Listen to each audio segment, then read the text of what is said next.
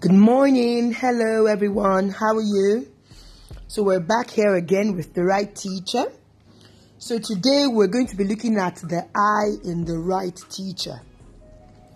So, we've done R and now we're going to I.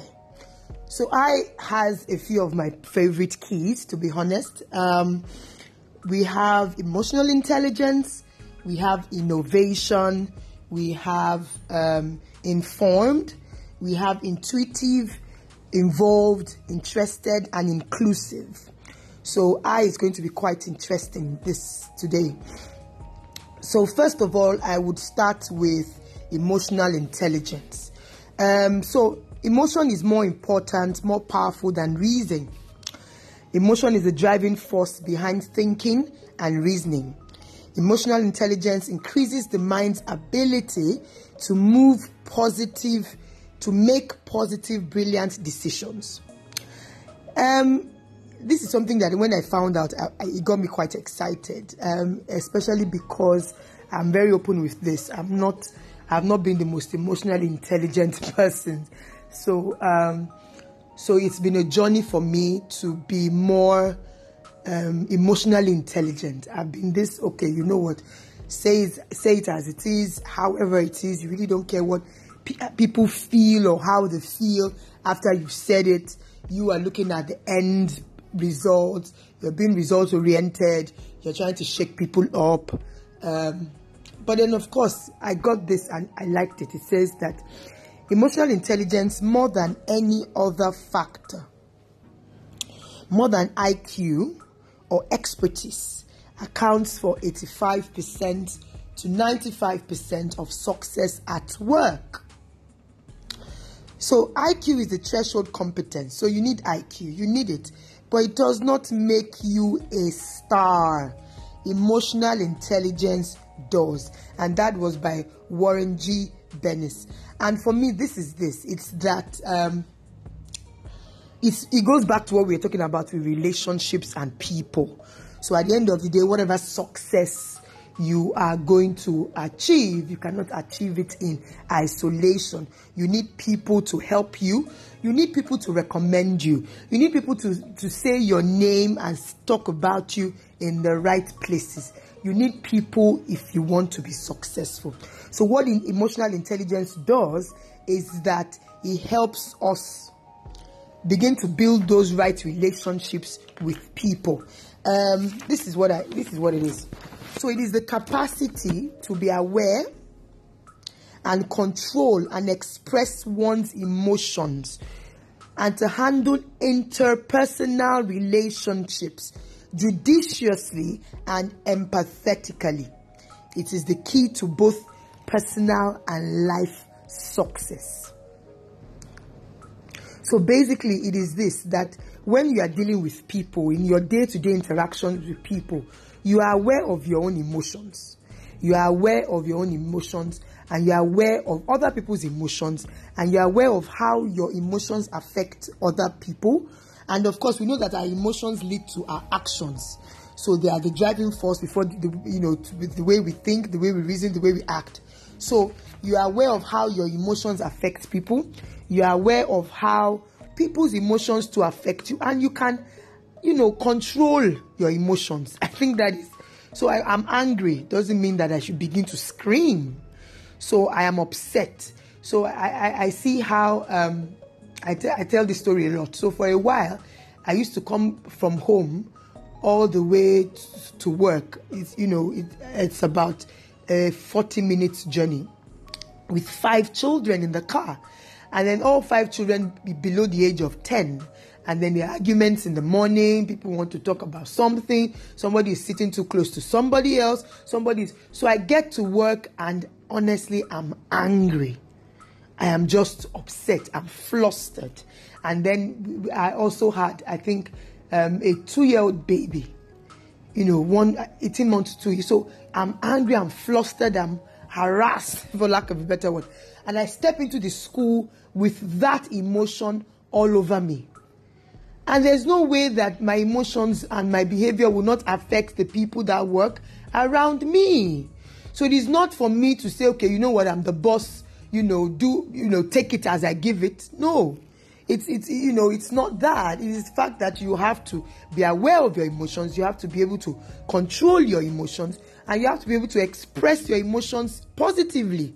So yes, you are you are upset. So why don't you let all the children get out the out of the car and then you sit down there for about 10 minutes um, either you know sleeping, you know, or praying or just meditating and just calming yourself down before you go in. So that's what that's what emotional intelligence really is telling us that how how um, well are you doing? So you're not just dishing out everything.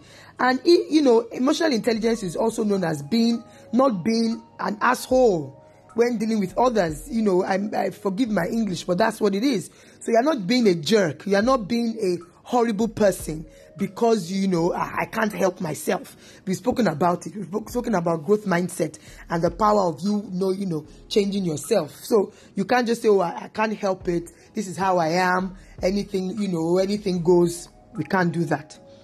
We can't do that. At every point in time, you have two options. I always love to say this: is that you step forward into growth or you step back into safety. So yes, I can't help myself. My body i'm upset. If i'm angry i'm angry. Take it or leave it. You do you don't have to be around me. Is stepping back into safety. When you are when you are proposed to become more emotional intelligent then there is a lot of work. There's a lot of work because you know that now i have decided that i'm going to be more emotional intelligent. So i can't just get scream when i'm angry i can't just you know be upset when it, it doesn't work like that so we all have um, those those options. So, what are the domains of, of, of emotional intelligence? There's self awareness, there's self management, adaptability, achievement orientation, um, positive mindset, positive networking, social awareness, empathy, relationship management. So, go, going into things like teamwork, conflict management, um, you having a coach and mentor relationship, um, influence. But I would speak about how growth how emotional um, intelligence affects us at work, right? So I mean that that for me that would be a good place to start then to push to push ahead um, with that. So first first of all is self awareness. So it's the ability to recognize and understand your moods, your emotions, your drivers, as well as how they affect how what is their their effect on other people. What is the effect of your mood on other people? So at times you go into a meeting and you are just upset. You've had a bad day. We're living in, in, in a world. For ex- someone might have hit your car. You might have fallen into a gutter on your way into work. You might have um, gotten into a bus and when you wanted to come down, there was no change. You know, you might, you might have gone on an on Okada that was driving too fast. There are so many things that would affect us. There are so many things that can affect our moods. But the truth then is that we must under, uh, recognize when our moods are changing. We must un- recognize how our moods would affect other people.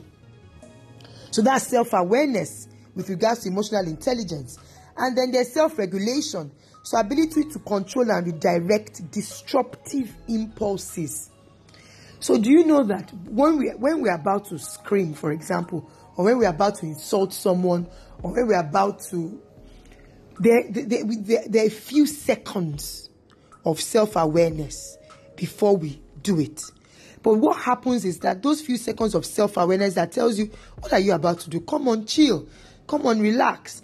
We, what we usually do is that we push it away. We are too angry. But if we, we recognize those few seconds of why, why are you, uh, uh, come on, why, whatever why are you about to scream? And then we latch on to that and then we calm down to say, okay, you know what? Can you please excuse me? Um, you know, come back in 10 minutes or come back in 15 minutes so that we can have a productive conversation.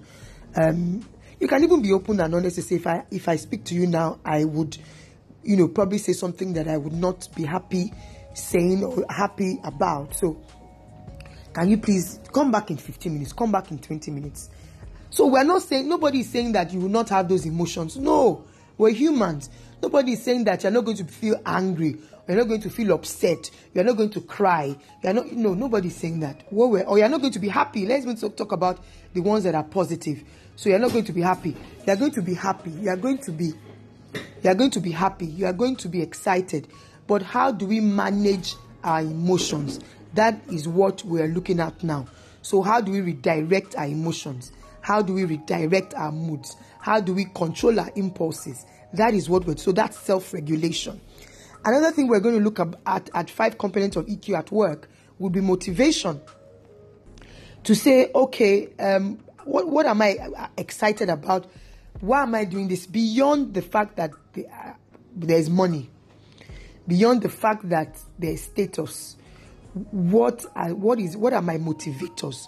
And you see, we, we, we at work we make the mistake to think that um, so it's left for our boss to motivate us. It's left for our, our, the company, the organization.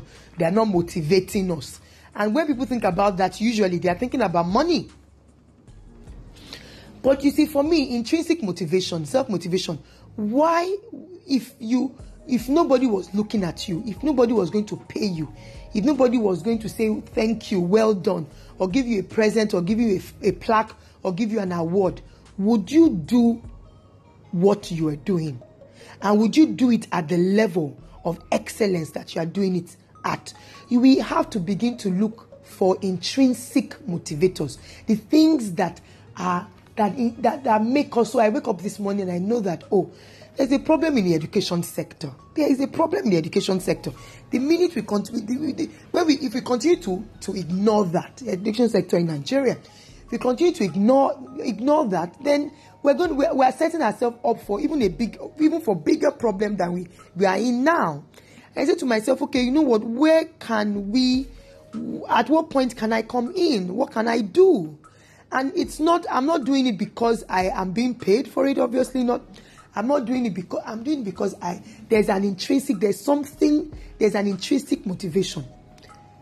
So I'm recording this 30 minutes, 25 minutes, 35 minutes of podcast to share with, with educators. And I'm, so my point therein is we need to begin to look for and recognize our own innate motivators. What is if everybody were to go away and not give us any accolades, hashtag, would we be doing what we're doing and would we be doing it well?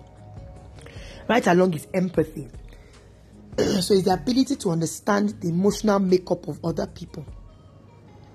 So I like this a lot because for me, um, so somebody says that um, Ronald Reagan, I saw that this morning. Ronald Reagan was was able to more than every anybody in the history, obviously maybe in the history of America or whatever, was able to understand people's emotional makeup. He knew what people wanted to hear. He knew what people wanted. He knew he was able to understand understand it so well that he was able to use that information to push people and make them do things in the political space. So if I know that one of my teachers or you know one a member of my team, okay, what she needs, for example, what makes her excited is just you saying, ah, well done, no, fantastic, you made this happen. What's stopping me from doing that? If I know that one of one of the motivators of what makes one of my teachers happy is okay when she's in front of the school and she's welcoming people and she's you know she's a, she's she she's a, an interpersonal person, so she wants to always have that conversation, talk to people, hug pick children on their way in. Then you put the person there. So, how do we understand the emotional makeup of people that helps us to relate with them well and take full advantage, interestingly, of the relationships. Take full advantage of the relationships to say, okay, so I have a friend that what she wants me to do is call her every day and say, oh, how you doing? How is your day going? Oh, um, you know, thank you for being my friend. Ta. But half of the time we are very selfish. We do we, we want things to happen to us. We are not willing to do things for others. We are not willing to invest our time in understanding people understanding what makes them tick understanding their emotional we, we nobody has time for that. We just want other people to understand us. Finally with that the five the fifth one with social skills. So the ability to manage relationships and build networks there is nothing more important than being net why would you want to walk the walk of life, for lack of a better word, on your own. Why would you want to do that? So nobody is saying that you must be friends with everybody that you see. No. So it's not, oh, it's a it's the same thing. Many are called, few are chosen. Please, by all means, do that. But it's not a many are called, no one is chosen. Or you're not even calling anybody. You're not interested. You cannot succeed on your own. And please, I use the example of Jesus Christ. Jesus Christ could have turned all the stones. He could have been in 500 places at the same time, but he went looking for his 12 disciples. He went in search of his 12 disciples. So emotional intelligence is more powerful than reason. I said it. So at times you want to do something, and you know your mind is telling you, "Come on, stop that," but your emotion pushes ahead. We need to be able to be in charge and in control of our emotions if we are to have a life of personal, you know, personal success and a life of um, of success generally. So good. Let me move right along to my next best one, which is informed. Informed information. So I, I, I, I, you know, I like synonyms. So for me in this task, the synonym for informed is knowledgeable. So knowledgeable, it's too wide, but I'm going to try to contract it as best as I can. Generally, we are looking at knowledgeable in, in terms of self awareness. We just spoke about emotional intelligence, self awareness. Knowledgeable in terms of your teaching and learning skills. You are a teacher. So, knowledgeable in terms of teaching and learning. Knowledgeable in terms of the world. What's happening in the world? I say this a lot. A lot of us think that is we just affect ourselves. There are some things that are going to happen in the United States of America that would that would affect the way we do things in Lagos, Nigeria. And some things that are going to happen in for in, in Iraq, in Afghanistan, in Syria, that is going to affect the way we do things or the way people do things. Look at the issue of um, of the migration crisis. So everybody just was just sitting down on their own, doing their own thing, and then a war broke out in another part of the world, and now everybody, you know, we have the refugee crisis. So, every, so we cannot just sit down in a box and say, "Oh, I'm in my little box." How you know? Do you listen to the news? I said a lot of us have social media, but we use it for the wrong things. Do you listen to the news? Do you check what's happening? What news sites do you follow on social or on the internet? For example, if half of us are glued to our phone, then you might as well be glued to your phone for positive things. We must know what's new. We must know what's out in education, in um, things that affect education. For example, health, pediatrics. Health affects education. So I remember when there was the outbreak of Ebola, it affected the way everything. We, we, we had to go out of school for about two weeks, and then when we came back, we had to go into this full full um, uh, whatever of washing our hands and washing this and using. So you must understand what the other sectors that affect your sector. If there's a problem with transportation, for example, your children are not going to come to school, right? So these are the things that so we must not just sit in a cocoon and just say, "Oh, I'm a do- I'm I'm I'm I'm I'm, an, I'm a teacher, so all I need to know is how to teach." That is that is you, you don't that that's that, um, that that I mean that's 19th century. You must also understand what are the better ways of doing things. What are the better ways of doing things? Which is, you know, we'll talk about more of that when we talk to come to innovation. What's new? You must be informed. You must be knowledgeable. But you know, let's now take it down to you know education. First of all, content knowledge. You must understand what, what, what, what curriculum is being used in your school.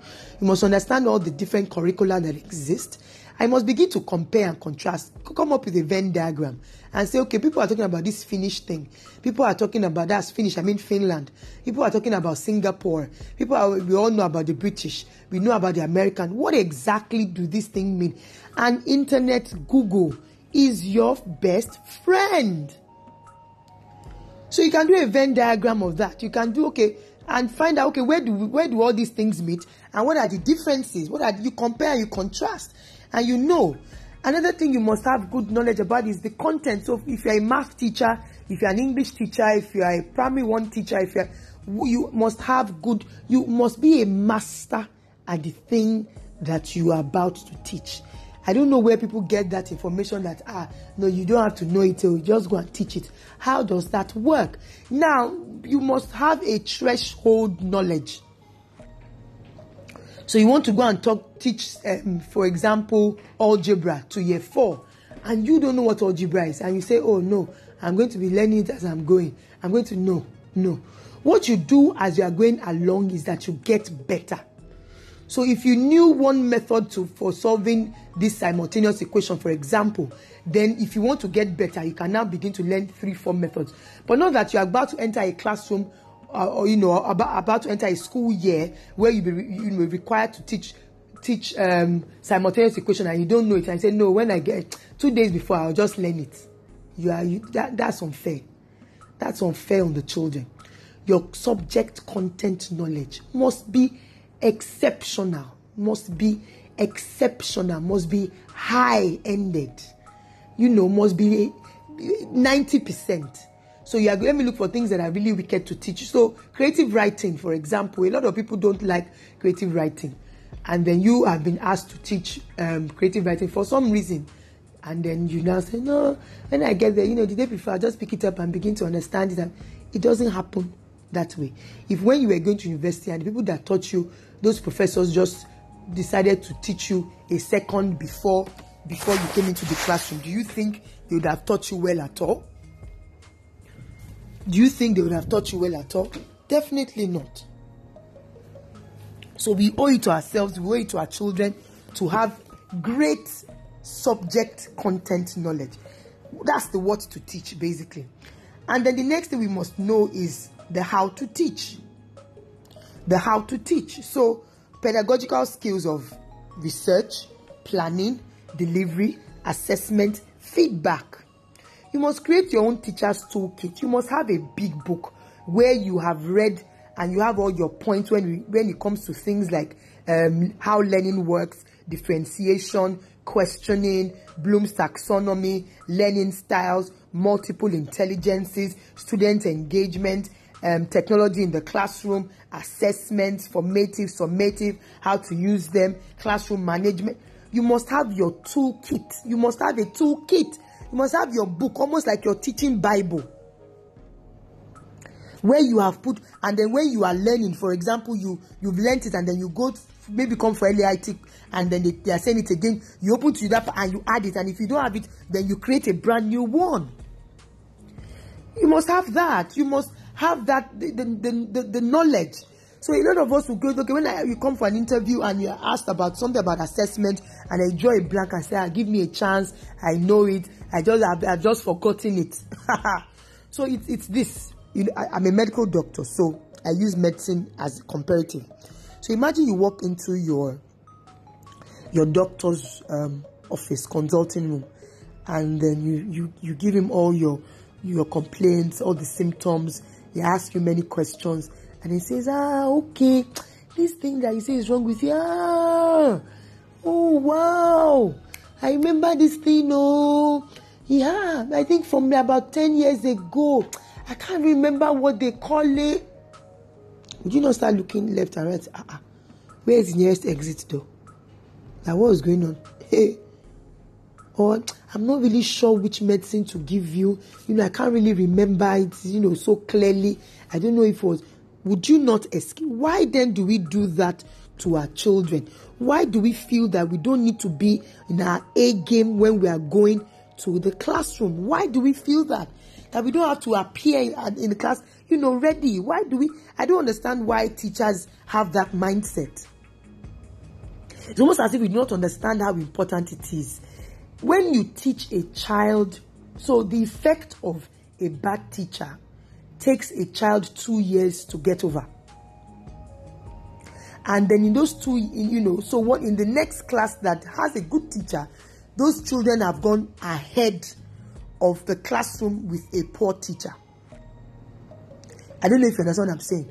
So if you are a teacher who is not skilled and you have been unleashed on 20 children and then in, in class B, there is a teacher who is skilled, then fundamentally the children in class B have moved ahead of the children in your classroom, and then you have set the children in your classroom back by two years because what they should have learned, they have not learned. So they are going to use one year to learn it and then the other year to catch up. So I cannot overemphasize the importance of perfecting your teaching practice. Now, when I say perfection, I don't mean, oh, everything is perfect. I mean that, you see, there is a level that you are going to be at, and you know that, ah, this level, ah, it's, it's, it's, it's, it's, it's, it's, it's a good level. And then because you now want to be an exceptional human being, then you are now going to go above. Half of us are, are, are you know, operating on, on below average towards mediocre. Below average towards mediocre level. That's where we are operating. And then we don't want to live there. When someone comes to ask us to pull ourselves up, we are angry at that person. That you know, busy busy body, disturber. Is she the owner of the school? Was her business with my life? Always coming to and then you begin to continue to exist. And we know what happens to when you are mediocre. You go into extinction. You go into extinction. That's what happens. That's what happens to mediocre people.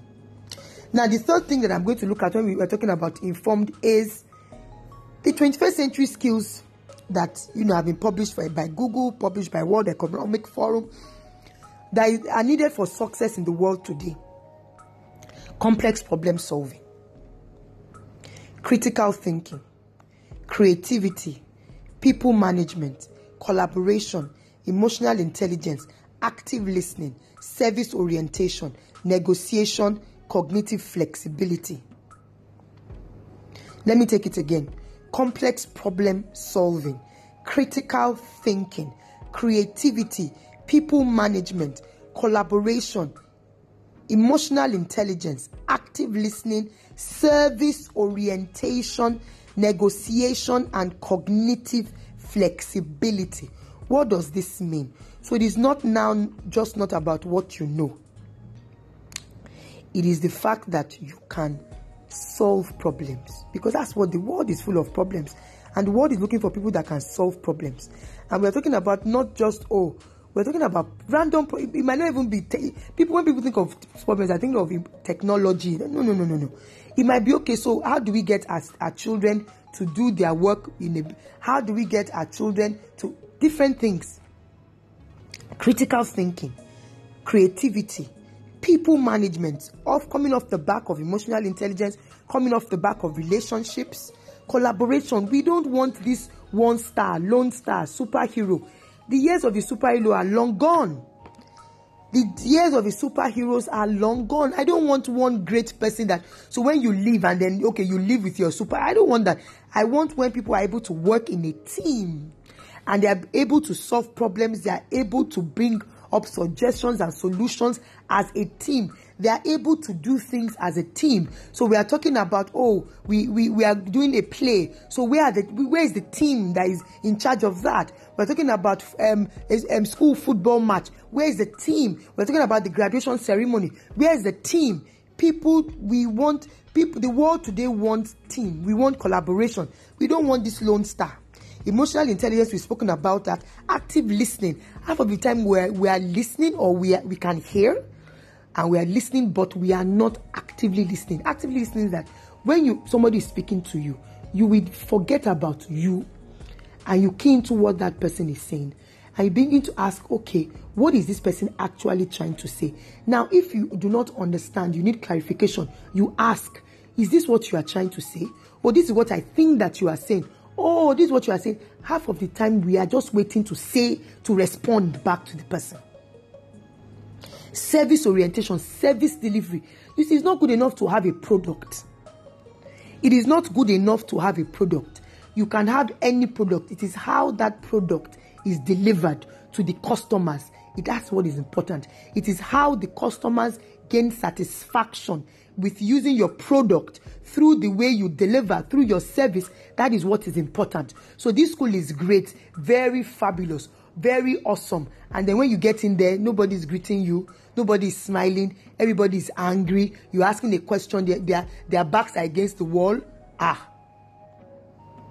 Cognitive flexibility basically means that we, we, we are open to learning more. So it is not, oh, this is what I know, I can't know anymore, or this is how I've been doing it, I cannot change. Nope.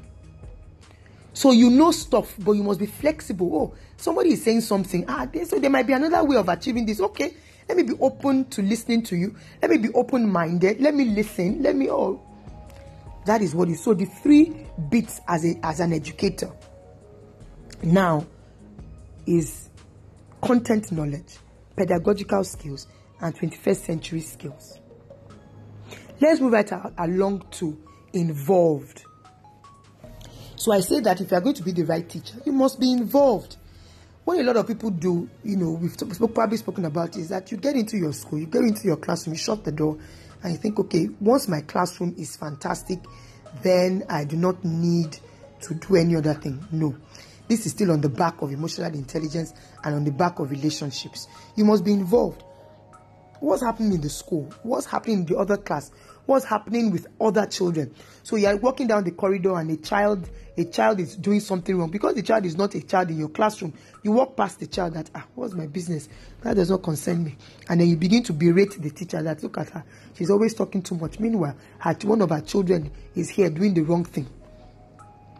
So they are going to have events in your school, and you know that you can do a very good MC for some reason, and you keep that to yourself because ah, I don't want any problem. Oh. I don't want. Let me just be in my classroom. I don't want any drama. I don't want any. You must be involved. That is where you begin to get influence. We spoke about this with relationships. You must be involved with the school. You must be involved with what is happening in the activities of the school. You must be there and when you are involved, does not mean that you are a troublemaker. Then you get there and you go and scatter what is happening. We've spoken about collaboration. It's not about you. It is not about you. It is about the team. So when when one person succeeds, the team should succeed. When the team has succeeded, it means that each of us in the team we have succeeded. You must be involved. A lot of us are wondering why we are not called to do things or we are not given promotions as at when due is because at the end of the day, schools need leaders, school need, schools, organizations generally, they need people that look as if they are passionate. And we're not talking about eye service. We're not talking about you going there when the, the, owner is coming there, you go there and quickly behave as if I'm a, people are going to know that. What I love about life is the fact that people see. So even if you, in your mind, you're doing the eye service, and your mind is something you're doing between you and the, and the boss, Every other person that sees that you do this, they know. Now, when they are called to bear, so good organizations will have a 360 degrees appraisal system. So they're not going to just ask you how good you are. They're going to ask your your your, your line manager. They're going to ask your line manager's line manager. They're going to ask people that, that even report to you to say, oh, so all these people would have seen if you are doing eye service. right? Excuse me. So you need to be involved. Another thing with eye is I'll go over to it the innovator. The right teacher must be an innovator. Now, the innovator's mindset is a way of thinking that leads to the creation of something new or better. A new way or a better way of doing things. A teacher must continually evolve with resources and experiences if he or she is to stay relevant in the ever changing and dynamic world of today. Innovation starts with a question. It always starts with a question. Oh, how can I do this better? What is best for the learner in my classroom? How would what we are teaching impact the learner's future? What are we teaching? Is it the best thing that we can be teaching at this time? Innovation isn't always a physical creation. So most people think when they hear innovation, they are thinking, oh, it's technology. It's technology. It's, oh, something to create. Um, it's robotics. It's no. Innovation is just a it's a, it's almost like a new way of doing things. Okay, so this thing we're doing it this way. Okay, we've talked about reflection. We've talked about responsiveness. So we have reflected. How, how could I have done that thing better? How can we do this better? You call a meeting of your team members. Oh, this is what I've noticed. I don't think it's working. Or it's working, but I think that it can work at a higher and better level. So recently, um, in Kids Court School, we did um, something called the GL assessment. So the GL assessment, computer-based exam Um, it's used over it's a UK based example used o- over 100 countries. So um, all the children all over the world are sort of put in, you know, all these graphs and percentiles and all that. So your ch- the child in your school, you're able to say, okay, how well is this child doing compared to children all over the world? That sort of a thing. And then you see what we realize, but then of course it gives you fabulous reporting. What we realize is that some children that were not doing so well with the way we do our testing, you know, our testing is basically paper based. A few, you know, computer based, but mostly paper based. We're not doing so well. We realized that they were in the above average percentile when they did the computer based GL assessment. Children that we thought, oh, this child maybe child needs IEP, this child needs, you know, to be in special, you know, that sort of. But when they sat in front of the computers with their headphone on, listening to the questions and answering them, they were above average. And it was a big, um, you know, it was it was mightily insightful for us because we thought that okay, so that means there's a problem with the way we do our testing. That means there's also a problem with the way we teach. Pro- and we went back to the drawing board and to say, okay, that means there's something we're not doing right. That means we're not meeting these children at their point of that is innovation. So it is not necessary that we're going to begin to oh let me okay this is a laptop let me create the biggest laptop that has 10 hands. No, innovation is simply an idea. And then when that idea is applied, it is for us to say to ourselves, what is the better way of doing things? Eh, when we we we we, we you know are not doing something well enough, or when we want to even make things better, or when we want to create some a new, totally new way of doing something. That is innovation. A teacher must continually evolve. You cannot do things the way they were doing in the 19th century. I tell people that the way what we are teaching our children, they don't even need it for today. They need it for the year 2020, 2025, 2030, and above. But if you are teaching them the way you were taught in 1990, or 1988 and 1975, then there is a problem. How relevant are you are the things you are teaching them? How relevant are the methods that you are, you are using? For example, the computer computing is here to stay, technology is here to stay. But if you say no, I can't technology because ah, that's stress, that's adding more problems to the problem I have, you begin to then you are not equipping the children for a life of success in the world today. Innovators mindset is extremely important in all our day-to-day dealings. How do we get teachers to come to work early earlier? How do we get teachers to be happier at their work? How do we it always starts with a question. How do we get teachers to to show to be more committed? How do we create um, um, um, what's it called? Um, team spirit amongst our te- ourselves how do we create a sense of ownership how do we create a proactivity mindset these are questions there. So when you find an answer, then that's innovation. And then, of course, when you apply that, it is extremely important that teachers of today should. So there's a fantastic book by George Couros. It's called The Innovator's Mindset. Please get it. I've, when I was talking about um, knowledgeable, I missed out the fact that how do you, as a teacher of today, get knowledgeable. Now, half of the time, obviously, you probably have to go for some seminars, but I think beyond seminars, we should be able to lead our own learning. You should be able to pick up a book. That's why I said that the internet is a wonderful place. Do you know that there are some book, um, some apps or websites that you can download books for free and read them? Do you know that? Do you know that you can listen to podcasts like this one for free? Do you know that? Do you know that there are some websites that have some some of the documents that I'm going to share at the end of this, some articles. Do you know that? So half of us we are just always waiting for life to I don't know where we got that from. We're always waiting for life to happen to us. Ah, in that school, they don't even know how to develop, they don't even know how to send people for, for training. And then because that school does that, that means you will not never be trained and then you spend four years in a school that do, do not that obviously doesn't value continuous professional development. And then because of that then you don't develop yourself. Then you go for an interview and say you know the school i was coming from they don't value continuous professional development. So that is come on. Come on. Come on. Right? Fabulous So the last but not the least is inclusive, but I feel that inclusive should also be part of your teacher's toolkit. You should be able to welcome all children.